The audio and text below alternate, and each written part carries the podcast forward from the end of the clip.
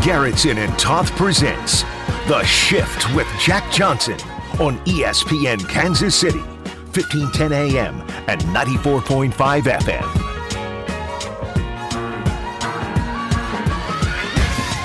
We are back with another edition of The Shift on 94.5 FM and 1510 AM ESPN Kansas City.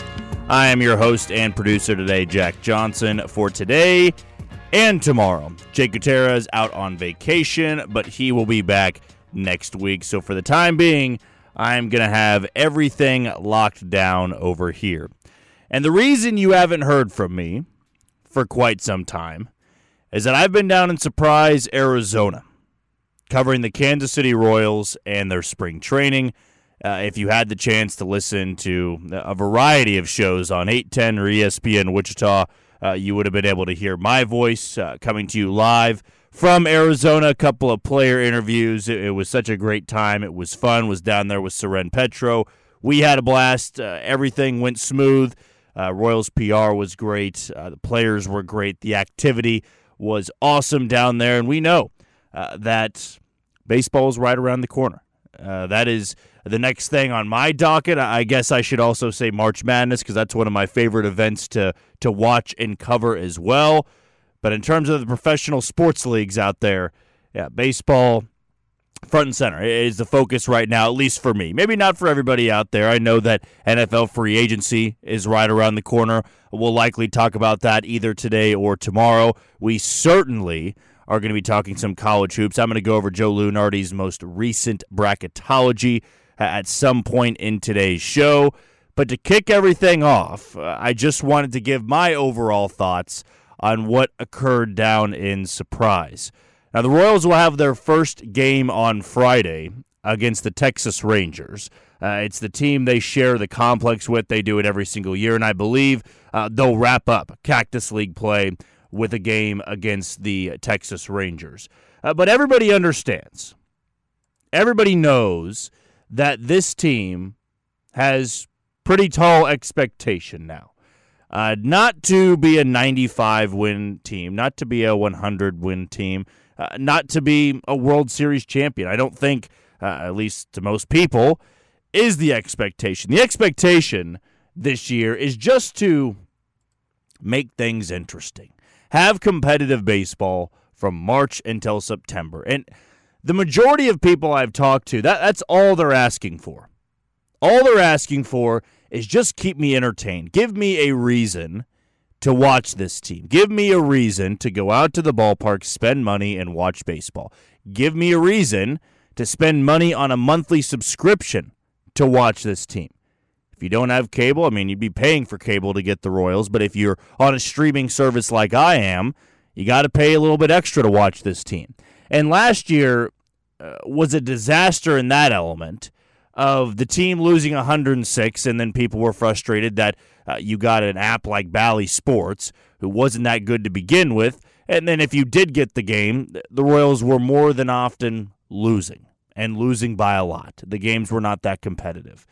Uh, and I've said this over and over again throughout the week uh, when having the chance to talk with players and go back on the air on 810 or ESPN Wichita that there is a lot of juice around this team. There is a lot of excitement. Uh, there is a lot of uh, known expectation. And you're going to hear me say that throughout this segment expectation, known expectation, expectation at that. I believe that this team is very confident in themselves. Uh, now, they haven't played their first spring training game. Who knows what the opening day roster is going to look like? I've got a blueprint, uh, but that can always change due to guys struggling or guys that go down with injuries. Things can always be shaken up a little bit. Uh, but the confidence definitely exudes from this team. And I have been down to spring training a couple of times. I didn't see confidence like this. I saw confident players. There's a difference. I think there is a big difference in seeing confident players and a confident team. Uh, there were guys absolutely that deserved to be uh, uh confident in themselves. Uh, Royals players that were coming off big years you go into camp and say, I, I can do the same thing, if not better. But I didn't see that from everybody. I didn't see a bunch of guys that were all confident together. That, that was different from what I saw in Surprise. This was a team uh, that has great chemistry right off the get go. Uh, these are a lot of guys that have played together in the past. Uh, we found out about you know Mississippi State connection with some of the free agents coming in. I think it was Chris Stratton, Adam Frazier, and Hunter Renfroe all played at Mississippi State. Uh, that factored in a little bit. You know, Michael Wacha and Seth Lugo are guys that have a, a history, have a past together. And when you're bringing in new guys and guys to lead this team, it's smart to have guys that have had previous connections, that like each other, that got along together, that played together. It makes it easier when you show up to spring training that it's not this let's all start from the bottom up. Know, everybody's got to meet everybody. There's going to be cliques, there's going to be groups that get along better than others. But everybody seemed very very comfortable with each other. That's what I should say. And the known expectation part is an important one because, as I said, there's a difference between confident players and a confident team. There is a difference between expectation and known expectation. When you have expectation, that can mean anything. You know, I look at a team like the Oakland A's. Bless their hearts, uh, their owner is somebody that should not be owning a baseball team. He is somebody that uh, shouldn't be assembling a roster. And he is somebody that just shouldn't be in the game of baseball. I think everybody knows that. Oakland is going into spring training with some form of expectation. Uh, with what they have, the small the small budget they have, the small market they're in, they do want to improve with the young guys they have on the roster because at the end of the day, those are the guys they can afford for the next handful of years until they move to Las Vegas. And at that point, if the owner starts spending, we can have a different conversation. We can have a different sit down. But Oakland is going into spring training with expectation of we got to develop these young guys in the same way the Royals were last year.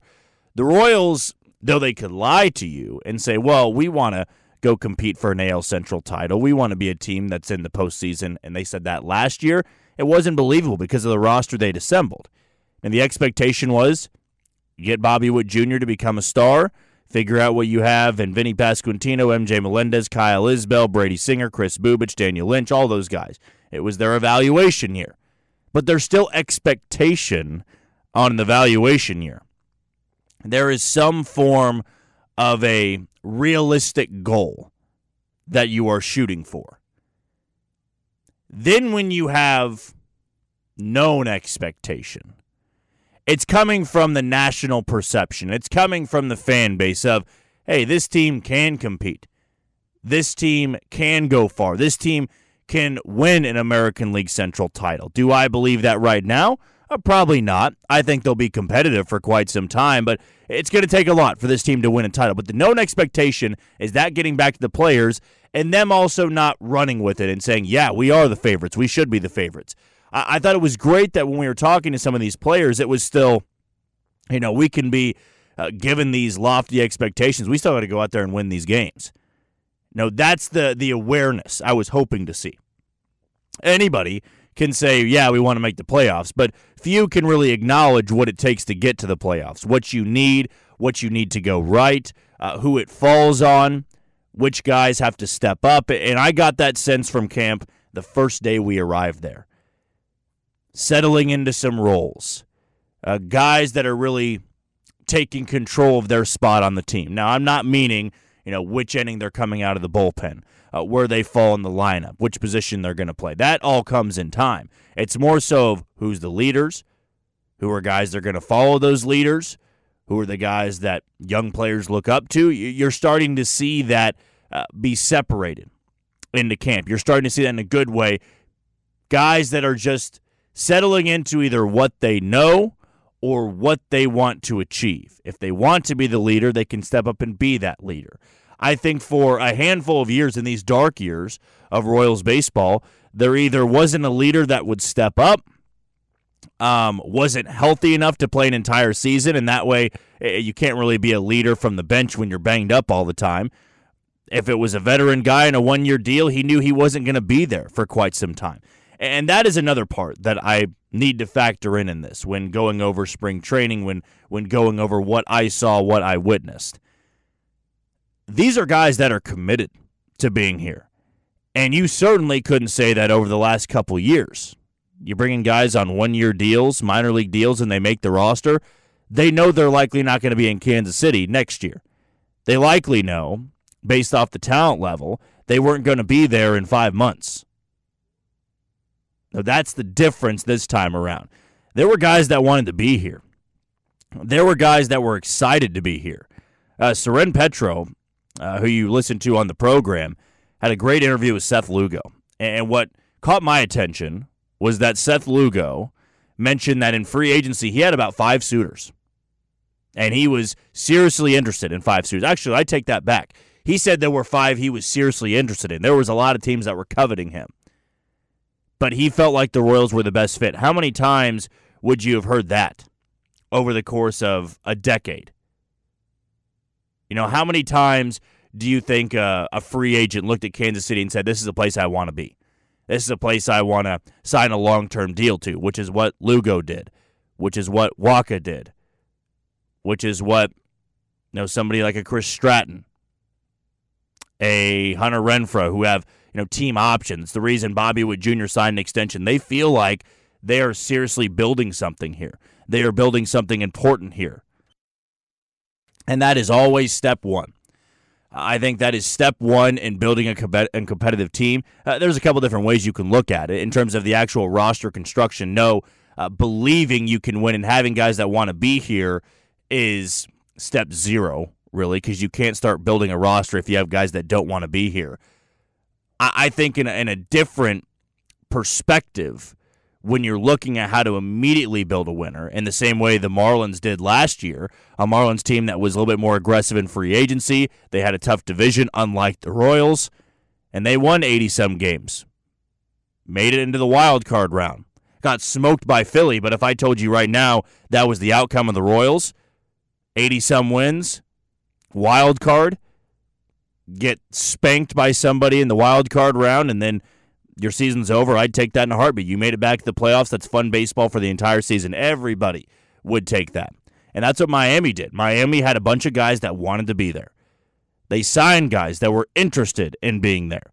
They assembled a good bullpen. They had young guys to build around, and the rotation shined. Now, I think the Royals uh, look at something like that a team that didn't need a ton, didn't need to go spend know, 200, 300 million dollars on a free agent. They went out there and they competed in a division that was much tougher than the Royals. That is not a stretch to think it's possible. And that's where I keep going back to. I know the Marlins last year had a, a much better roster, a better rotation, uh, more guys with upside. But I look at this year for the Royals and I look at a team like Miami and I say, what what really was the difference?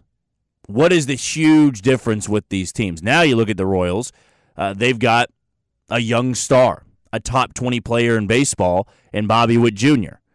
You feel better at third base than you did last year, Maikel Garcia, as opposed to Hunter Dozier. Vinny Pasquantino is back in the healthiest he's ever been. You've got a multiple time All Star behind the plate in Salvador Perez. Outfield, question marks. That could be the downfall of the Royals if they can't hit. But you can expect a guy like MJ Melendez to bounce back. Kyle Isbel's one of the best defensive center fielders in the American League. Hunter Renfroe's looking to bounce back. Now that's a lot of what ifs there. And I don't like playing the the shoulda, woulda, coulda, or the what if game. But it's better than it was last year. And I look at Miami's roster. I look at Kansas City's roster. A lot of it is hot starts. Can't bury yourself in April and May. A lot of it is staying healthy. And a lot of it is making sure if you go into a slump, you do struggle it's not for an extended period of time. Because if it goes on for an extended period of time, then all of this was, you know, not worth much. Back to that known expectation part, they're all aware of this. They're aware of the difficulty of April.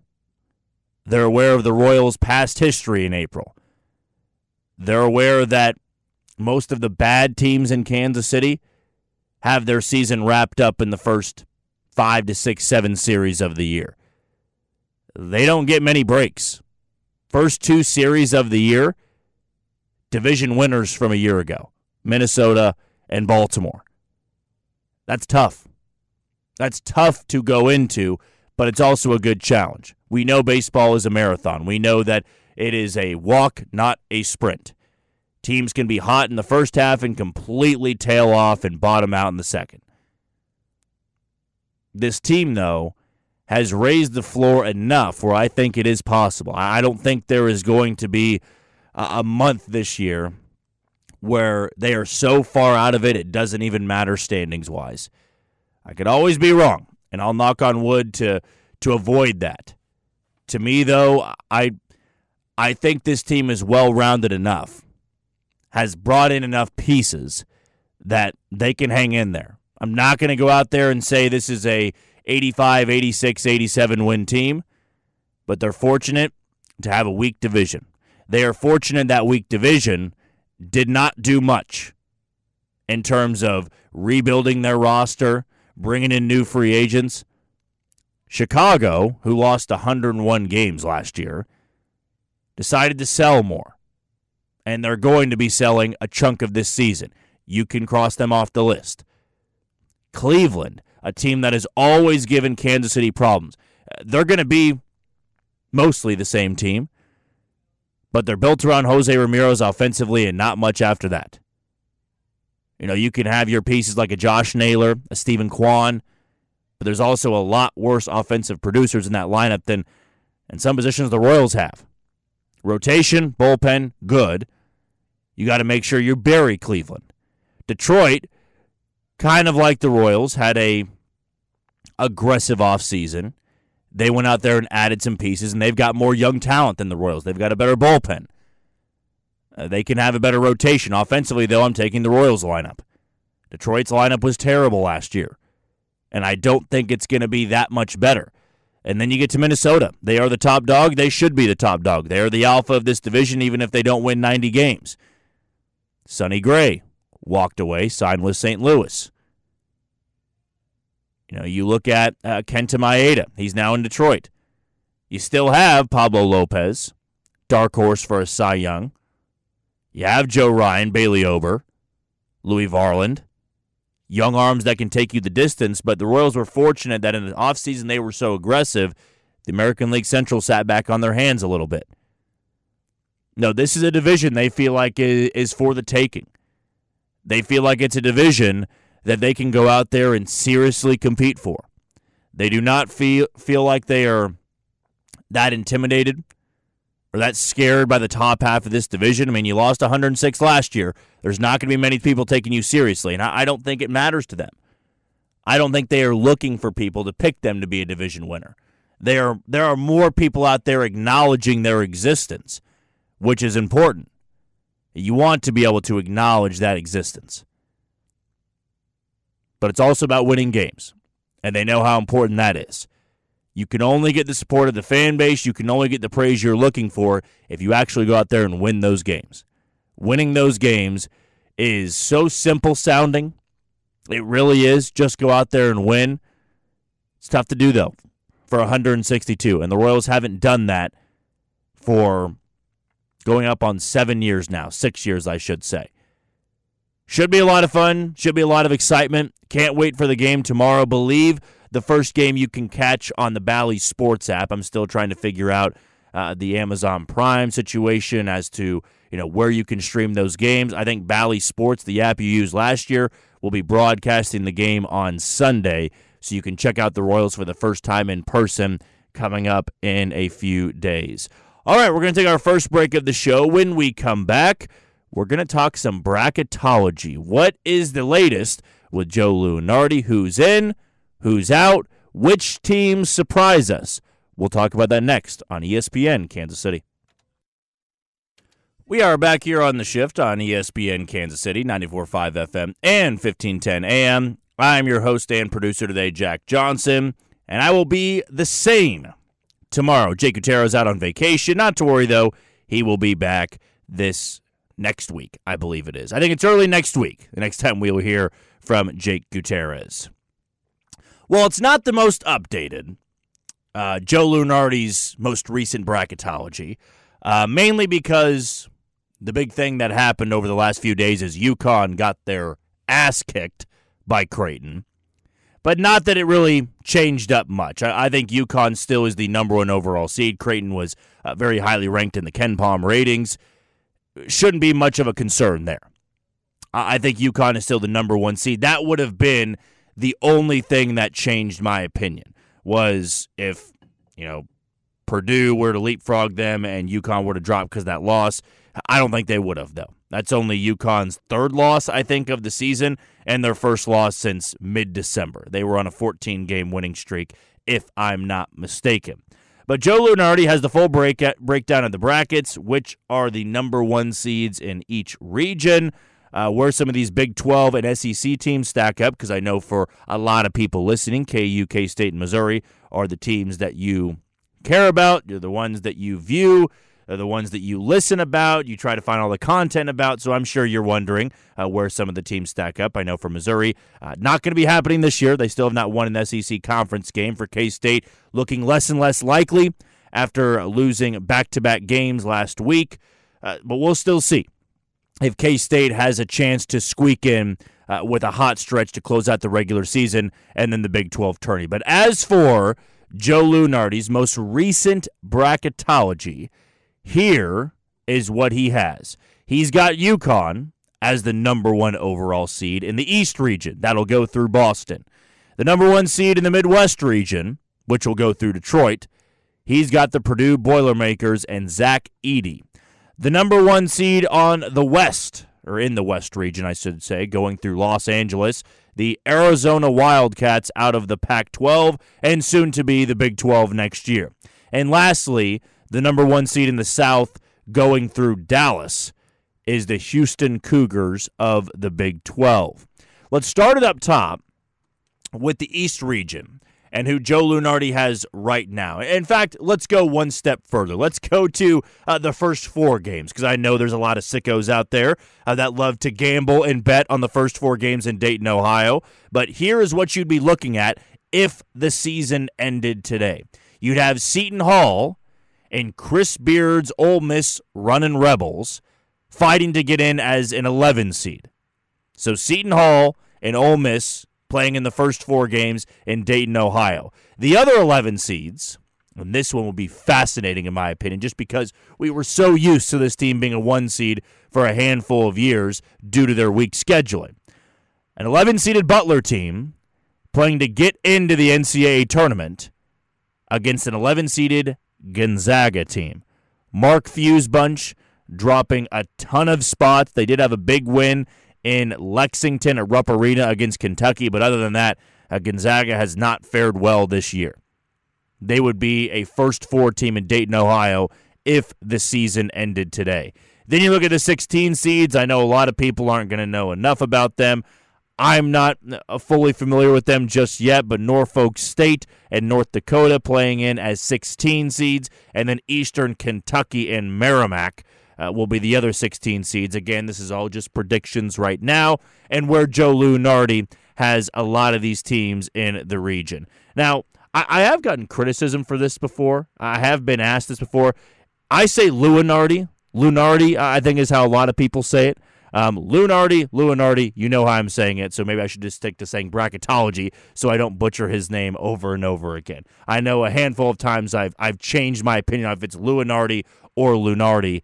I, I think I am going to go with Lunardi here. Yeah, I'm going to go with Lunardi. I keep saying Lunardi. It's Lunardi. Okay, so back to the East region. Here is who the number one seed uh, would be going up against. That's UConn. That's the number one overall seed.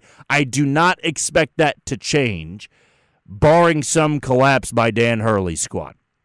Dan Hurley's squad uh, is too loaded. They're too experienced. They've got the championship pedigree. I know there hasn't been a back to back winner since Florida in the mid 2000s. Still, uh, this is a bunch that is going to make a deep run. I-, I don't know who would be the team to slow them down. It certainly isn't going to be Southern University. Uh, they would get the weakest 16 seed and I do not think the UConn Huskies would struggle with them whatsoever. I know last year Purdue uh, falls to Fairleigh Dickinson. I don't see one happening this year. Too many good one seeds in the bracket. At the 8 9 matchup, Florida Atlantic and TCU. Uh, Florida Atlantic, of course, uh, making a run to the Final Four last year. They took down Kansas State in the Elite Eight. Different squad this year, though. And I, I think we expected something like this from Florida Atlantic, a team that has a Cinderella run. When you then put that level of expectation on them, they were top 25 to begin the year. Hell, I think they were top 10. They were bound to disappoint. Now, they were an eight seed last year, or eight or a nine seed last year, and they made that run. So they might be in their wheelhouse. They might be in their comfort zone, but they'd be taking on TCU as a nine seed. And folks, this TCU team, they've got the pieces. They've got the pieces to make a deep run. I really do believe that. This is a physical team. This is a tough team. They are a quick team. They turn you over. I do not think that would be a good matchup for Florida Atlantic. But whoever the eight seed is or the nine seed is getting TCU, they are going to be in for a lot of trouble. The five seed in the region right now, per bracketology, is Wisconsin going up against Indiana State. Wisconsin has confused me a little bit. They never changed their style. Um, Wisconsin has been the same team for two decades. A bunch of tall white guys, slow white guys, guys that shoot the three. Uh, they're so fundamentally sound. They've never changed how they've recruited. They are the exact same team every single year. And barring that one unbelievable run they had with Frank Kaminsky and Sam Dekker's squad that knocked off the undefeated Kentucky Wildcats, and uh, that was Karl-Anthony Towns' team, that was the platoon team. Wisconsin's not a team that usually fares that well in the NCAA tournament. Uh, they wouldn't shock me if they were a first round exit. They're trending down right now per bracketology. I could see an upset. I also want to see how they fare in the Big Ten tournament. That's that's where I'm at with the Badgers. The four seed in this East region, Auburn. Auburn is another team uh, with Bruce Pearl. I, I don't see a, as somebody that's going to make a deep run in March. They they always seem to surprise you early on, and then when things get tough in February and March, they tail off a little bit. As a four seed, that doesn't scare me that much. I think UConn would be doing backflips if they had an Auburn team trending downward as a four seed. Appalachian State uh, the projected 13 seed right now in the East region. Colorado State going up against the winner of that Seton Hall and Ole Miss game. Uh, not too much to bring you on that. Colorado State hopped in the top 25 a handful of times this year. Uh, fun story. Last year, uh, they were a fun story, and I believe the year before that, uh, they were a pretty good story. So, it's quietly, a team that has found itself in the NCAA tournament a handful of times. That is a team that maybe could be a Cinderella story. But again, I, I really do like Chris Beard's Ole Miss squad. I think if they won that play on game, assuming they would be in the first four in Dayton, Ohio, they could be one of those sneaky Sweet 16 11 seed teams to make it all the way there. The three seed, that would be the team standing in their way, Iowa State. UConn would not be thrilled about that. This Iowa State team is so damn good. They can still win the Big 12. They had a chance to beat Houston earlier in the week but that was also in Houston, where the Cougars have been so, so, so unbeatable uh, for a handful of years now. Iowa State is a three seed. Almost seems criminal. If they win the Big 12, I'd imagine they're going to grab a two seed, might even grab a one seed, depending on how many games they win the rest of the way. Uh, they would get Vermont out of the American East per Joe Lunardi's bracketology right now. The seven seed, the Florida Gators, they were in a dogfight with Alabama yesterday, uh, lost in overtime to Nate Oats' squad. They would get Nevada as the 10 seed and then North Carolina as a 2 seed, taking on Colgate as a 15 seed. I'm not sure why North Carolina would be a 2 seed right now. I think they're probably going to be a 3 seed when it's all said and done. Uh, they did have that big win against Duke. They still have to go, though, to Cameron and Indoor. They've had some bad, bad losses over the last month and a half uh, that are going to come up on their resume when it's all said and done. So that is the East region. For you Kansas fans, this is a region you want to pay close attention to. The West, if the Jayhawks do not win the Big 12 and they don't do that well in the Big 12 tournament, I'd imagine this is the region they're going to be uh, staying in. So the West region going through Los Angeles, the Arizona Wildcats will be the number one seed, taking on the winner of Norfolk State and North Dakota. Uh, that would be in Salt Lake. So Arizona would be that team to have home home cooking, home court advantage for uh, the entire NCAA tournament. Uh, even going into Phoenix, I think that's why Arizona be licking their chops as a one seed. They would have to go from Salt Lake to Los Angeles to Phoenix if they were to get all the way to the Final Four. So right now they're the one seed in Los Angeles. Uh, the 8 and 9 seed, Oklahoma versus Boise State. Oklahoma trending downward after their loss to Kansas on Saturday. Boise State trending upward at this point in time. Uh, Oklahoma, I don't know. I don't think this is a team that is bound to even get into the second round. I like what Porter Moser's done with this squad. I also think they're banged up. They are banged up as hell, and that should be alarming uh, to guys like Todd Lebo up here in the studio, who is a big time Oklahoma Sooners fan. I just don't see Oklahoma being a team that, that is even going to get get past a team like Boise State, if that is the matchup. I know right now it's still a ways off.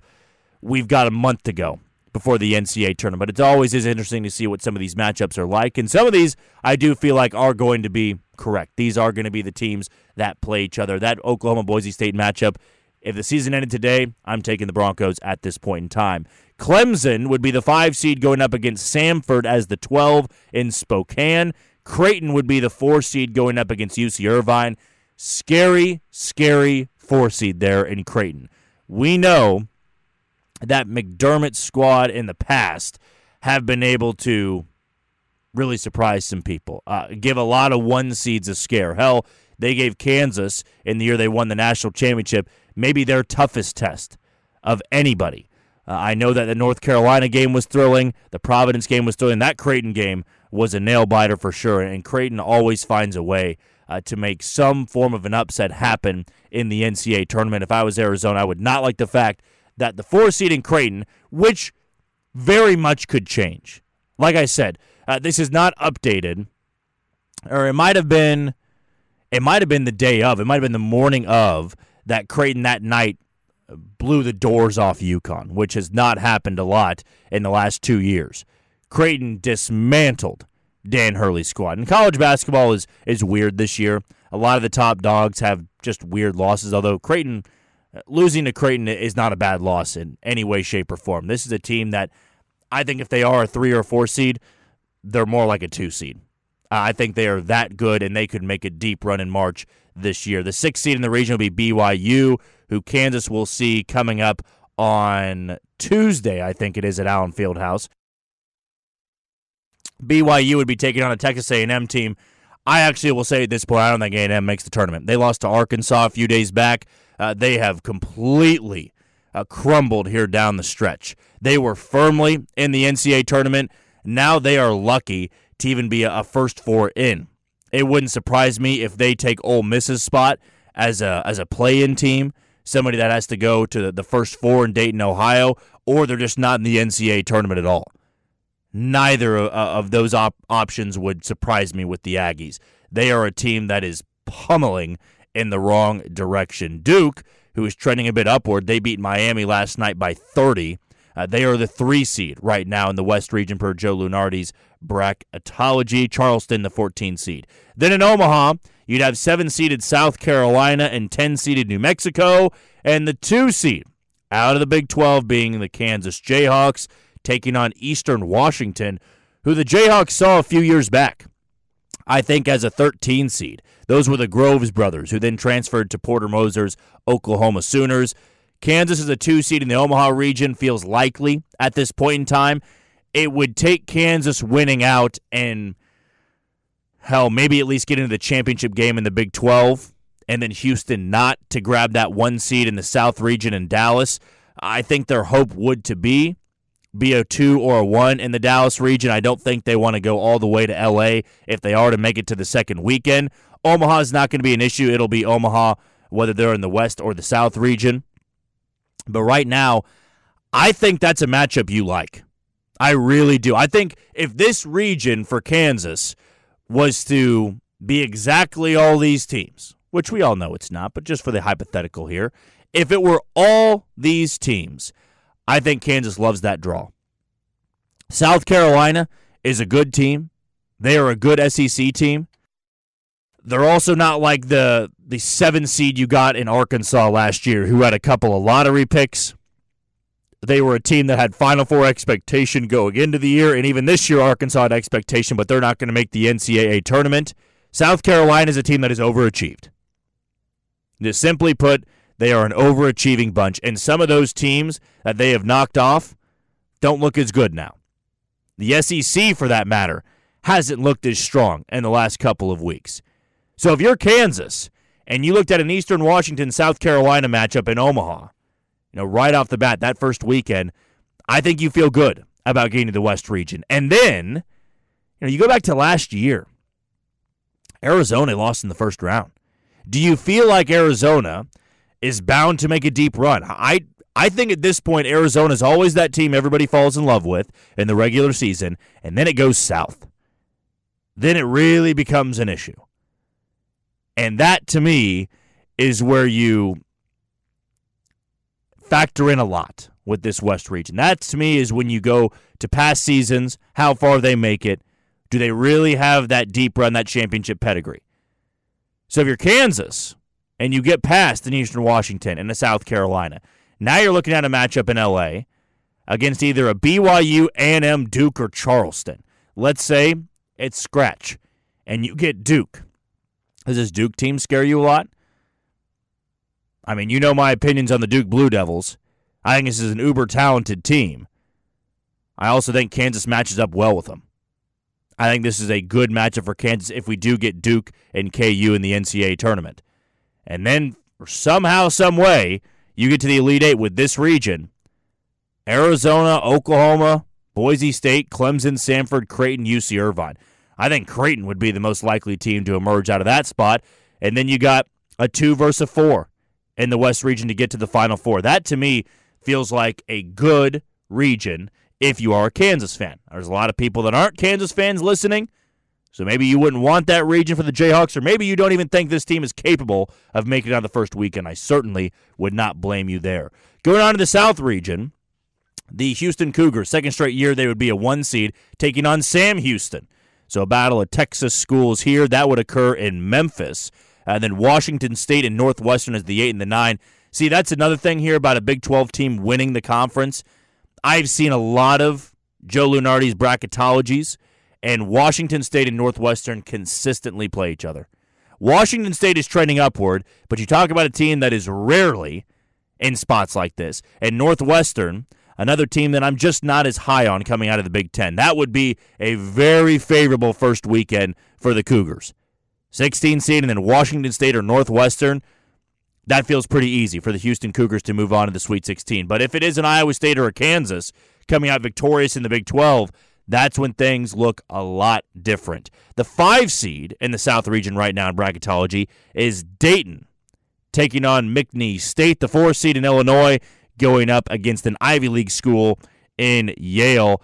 Man, I, I love Dayton. I think Dayton is a team that is in Cinderella conversations here. Now, maybe they've already had enough runs in the NCAA tournament that you can't really call them a Cinderella team but they've been as good as a, a top, you know, 16 seed, overall 16 seed, you know, in that three to four range, a handful of years. This Dayton team not too long ago was know, a top 10 team in the nation, not this year, but in past years. They've really built themselves up as one of those scary teams in college basketball, and I think that they have that power to become a Cinderella bunch this year. I'm not super high on Illinois.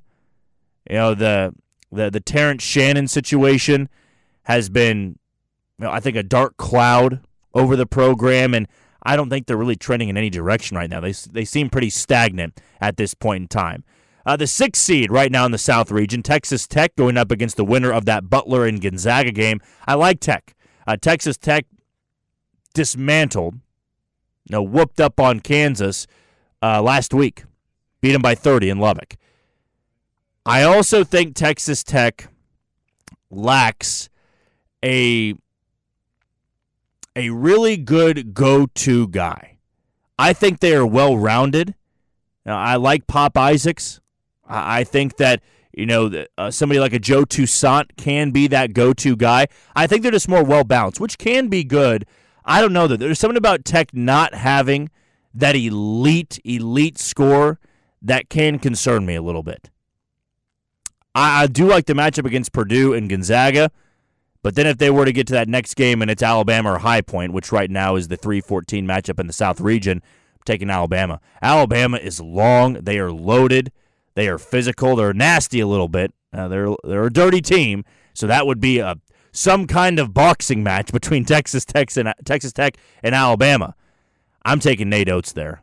Uh, this is just a long, athletic, talented, loaded bunch the Crimson Tide have.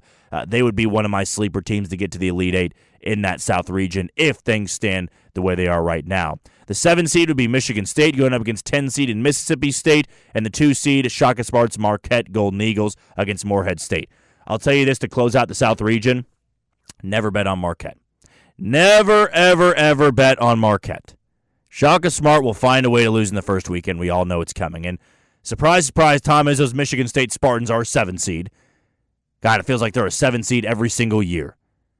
Now, last year, they might have been a 10. They're anywhere from a 7, 8, 9, or 10 seed now. The, gone are the days of them being a 2, 3, and a 4 seed. They just kind of fall into that wheelhouse of a 7, 8, or a 9. And they can be that team that suddenly finds themselves in the Sweet 16. And if it was Michigan State and Marquette, I am putting all of the money down on the Spartans and not Shaka Smart squad. And lastly, where Joe Lunardi has everybody in the Midwest region, Purdue's region, here's what he's got. The Boilermakers in the one seed out of Indianapolis taking on the winner of Eastern Kentucky and Merrimack. I would love this matchup for Purdue if they're to make a deep run. I know Purdue's got their criticisms. They are a team that has so much pressure on them. I mean, even just to get out of the first weekend. Right? They not only have to win their first game, they got to win their second. It, it has to be a Final Four team or bust and I think they'll be fine this year. No way in hell they lose to a 16 seed two years in a row. I'll just play the odds there. Then they get a terrible Texas team, and I mean a terrible Texas team. I don't even know how they're an eight seed. And then a god awful Virginia team is the nine. That would be the most glorious region, most glorious first weekend you could cook up for a one seed. UT and Virginia Tony Bennett squad who can't score more than 45 points in a game? Man, if that is who Purdue draws, give me Purdue in the Elite Eight automatically. Just, just Sharpie, Seth Davis, Sharpie, Purdue in the Elite Eight playing in Detroit. Uh, that would be my take right now if that's the first weekend matchup for the Boilermakers. The five seed in Spokane would be Kentucky, who all of a sudden looks very vulnerable. Last month and a half has been ugly for them. You know, they uh, had that big win against Auburn. Not high on Auburn. And then Kentucky follows it up by losing in the buzzer last night to LSU. 18 and 8 on the year, 18 and 9 it might be. I don't think Kentucky's going to be a 5 seed. I think they might slip as far to a 6 or a 7. Maybe if they can get hot, last couple games of the regular season, I can see them getting into that 4 to 5 range. Right now though, 5 seed's pretty weak in the Midwest region. 12 seed South Florida, though I do think the Wildcats should be fine. There's San Diego State, who is trending upward. They are the four seed going up against Akron, a surprise Akron team. Not sure I could take them as a Cinderella this year. I do like San Diego State. They're always defensive minded first. Uh, they are a very physical bunch, kind of similar to that uh, Texas Tech and Alabama matchup. Boy, they can beat you up.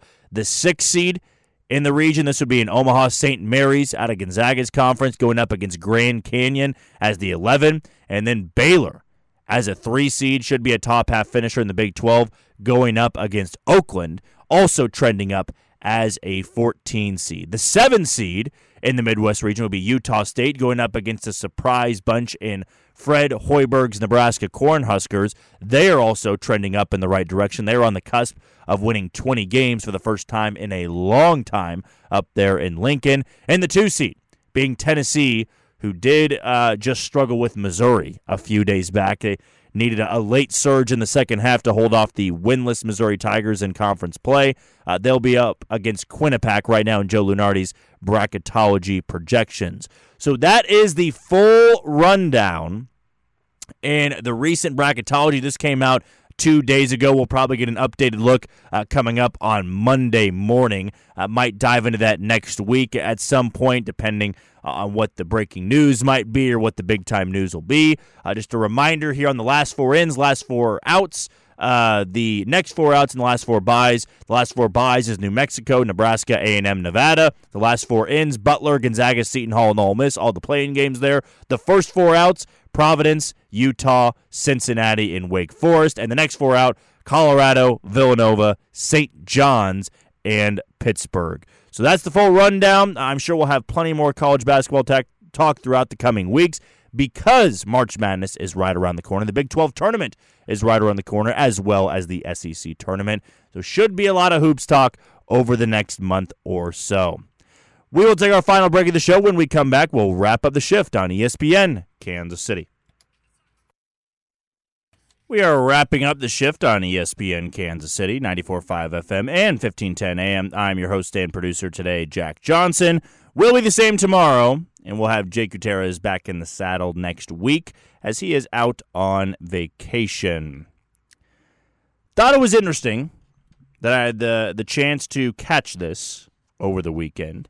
Uh, we know that podcasts are, are a big thing now in sports, and there really are no limitations. Where in the past, you know, you never thought a, a excuse me, you never thought a player mid-season uh, was going to hop on a podcast and talk to you about stuff that was, you know, going on during the week. Never thought a, a coach would hop on a podcast, regardless if it was in season or out of season. I think you may know where I'm going with this. And Antonio Pierce of the Las Vegas Raiders. I love Antonio Pierce. I think he was the perfect fit for the Raiders. Uh, he seemed to completely reignite that locker room. He won over the locker room. They had some success uh, down the last stretch of the regular season. And if you are a Raiders fan, I, I think you look at somebody like him and say, even if it doesn't work out, it was the right move at the time. It was the right move to make Antonio Pierce the next head coach of the Las Vegas Raiders. I liked him a lot because he loved the violence of the defense. He was a defensive player. Fitting. Raiders can build this team off their defense. They're nasty. Uh, the Raiders love leading in to be lead, leaning in, excuse me, to being the villains. Always have, always will. And Antonio Pierce uh, loved to embrace that. I also think when you're coming off being the interim and you didn't make the playoffs, the last thing you want to do is give bulletin board material to other people. And Antonio Pierce hopped on a podcast might have been last week, might have been the weekend. Can't really get my days right. And Antonio Pierce said something along the lines of We have the recipe, we have the blueprint to beat the Chiefs. Because, yes, he did it once at Arrowhead Stadium. And he now becomes the umpteenth coach, player, to say they've got the blueprint, they've got the recipe. And yes, I think Antonio Pierce deserves a lot of credit for the way the Raiders came in and beat up on the Chiefs at Arrowhead Stadium. But does it really matter? Is that something you want to gloat about when that team just won a Super Bowl in your stadium? Their third in five years, their second straight. Is that something you really want to gloat about? And I get it. You want to win over the fan base, you want to win over your team as much as you can. But is there anybody out there that seriously believes that Antonio Pierce has found the recipe of beating the Chiefs. The Chiefs gave up two defensive touchdowns in 14 seconds. Might have been less than that. Might have been 10 seconds. Well, they played horribly. They played their worst game of the year. So if that's the recipe of, hey, we forced them to play horribly, then okay. But I also think the likelihood of two defensive touchdowns, which were the only touchdowns that you really were able to get in that game, the defense played well against Kansas City. Nobody's going to deny that, but that's not a blueprint. That's not a recipe. One game is not a recipe. If you've beaten up on them three straight times, four straight times, that is a recipe. The Bengals had a recipe on how to beat the Chiefs.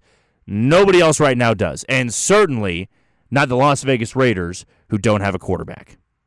Aidan O'Connell's not the guy, and maybe he's not going to be the guy next year. I love Antonio Pierce. Hope the best for him, but not the best thing you want to say after your rival just won a second straight Super Bowl. Well, that's going to do it for another edition of The Shift on ESPN Kansas City, 94.5 FM and 1510 AM. I've been your host and producer, Jack Johnson. We will talk to you tomorrow at 10 a.m. You take it easy, Kansas City.